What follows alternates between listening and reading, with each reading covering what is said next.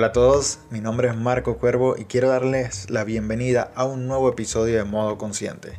Quiero agradecerte por estar aquí una semana más para seguir aprendiendo y creciendo juntos. Si te gusta lo que hablamos, no dudes en compartirlo con tus amigos o familiares o cualquier persona que creas que pueda servirle esta información.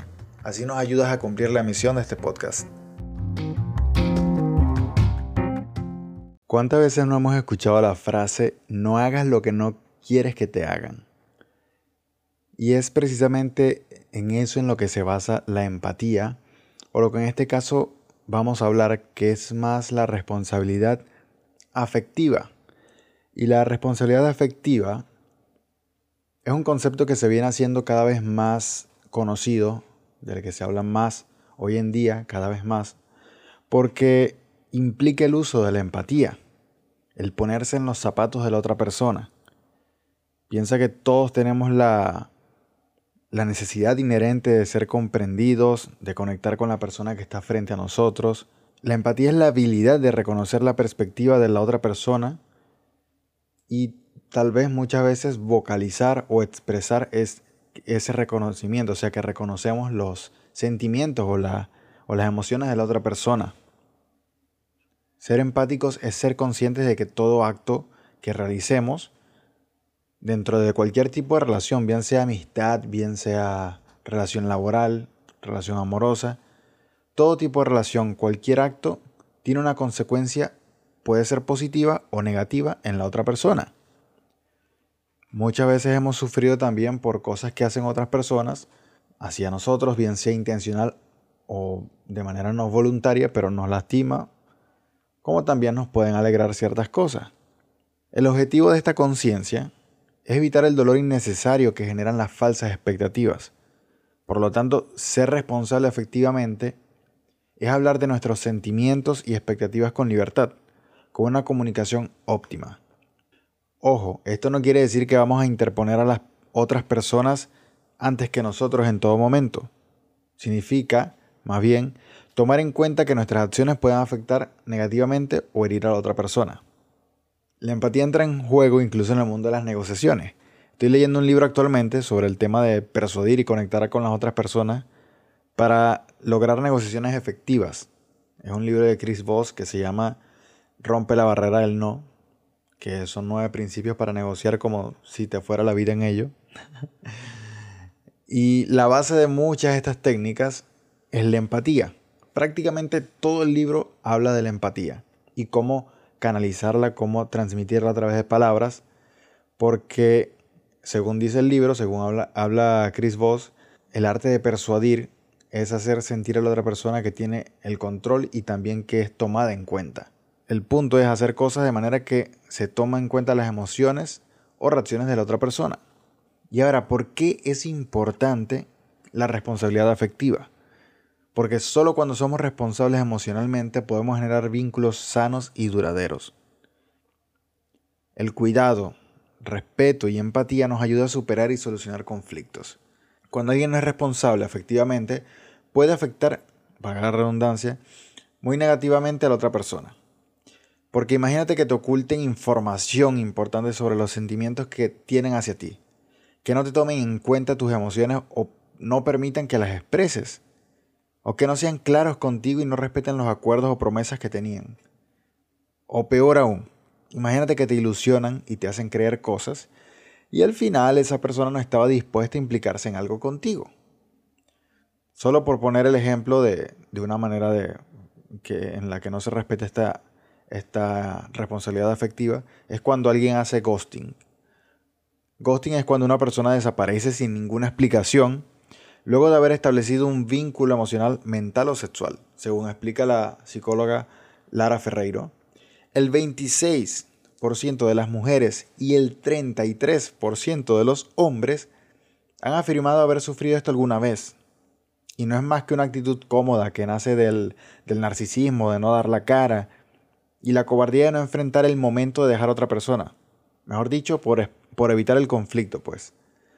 Si no ser responsable en este aspecto, no puedes pretender que otra persona adivine lo que sientes o necesitas. Por esto es importante.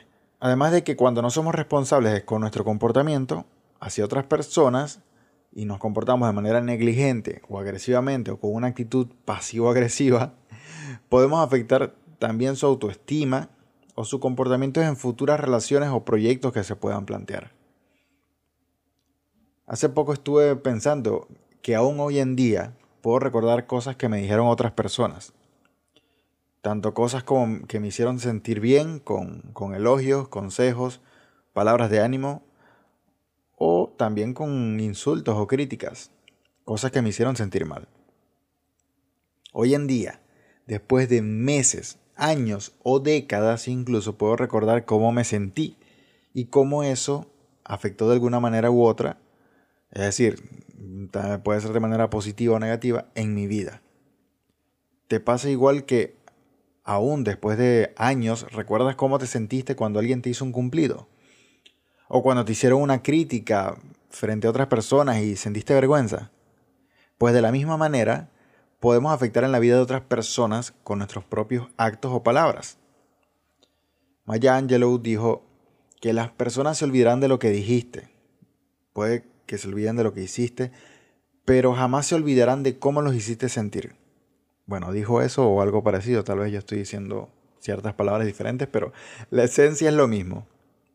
Qué potente esta frase, ¿verdad? Te preguntarás ahora cómo implementamos esto. Pues tengo un par de puntos que estuve reuniendo y pienso que son bastante efectivos para esto.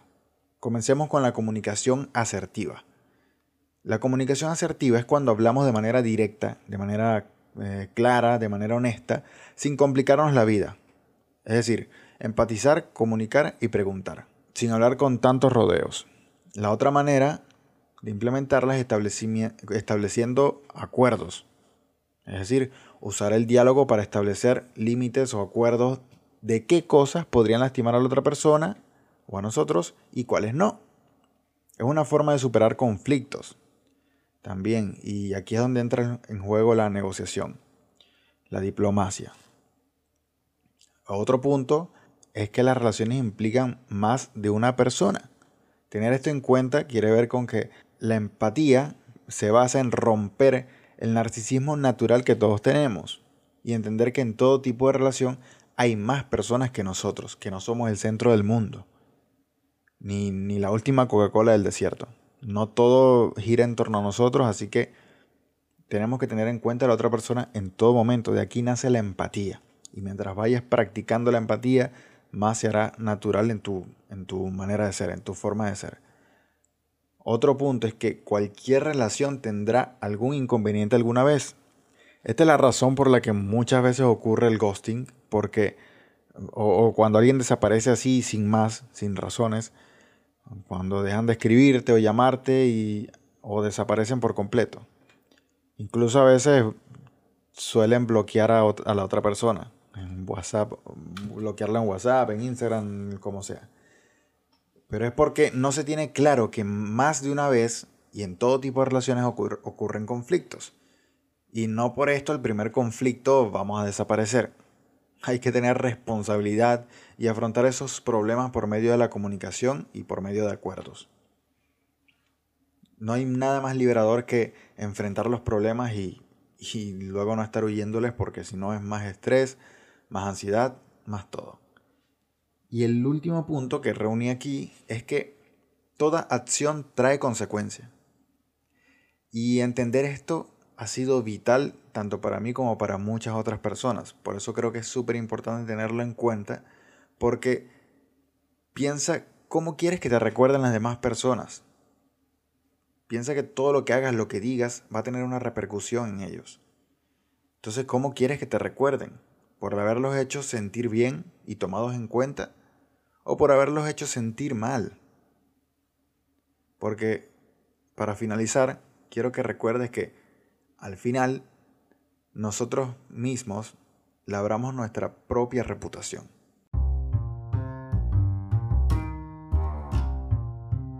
Y eso es todo por hoy. Estoy muy agradecido de que hayas llegado hasta aquí. Significa que te gustó el episodio. Y si es así, te invito a compartirlo con tus amigos o postearlo en tus redes sociales y etiquetarme. Espero que hayas aprendido algo nuevo y ojalá, más que nada, que puedas sacarle provecho al episodio de hoy y puedas aplicar algo de esto en tu vida. Déjame saber cualquier duda o comentario que tengas y estaré encantado de compartir ideas contigo. Nuevamente gracias y que tengas una semana en modo consciente.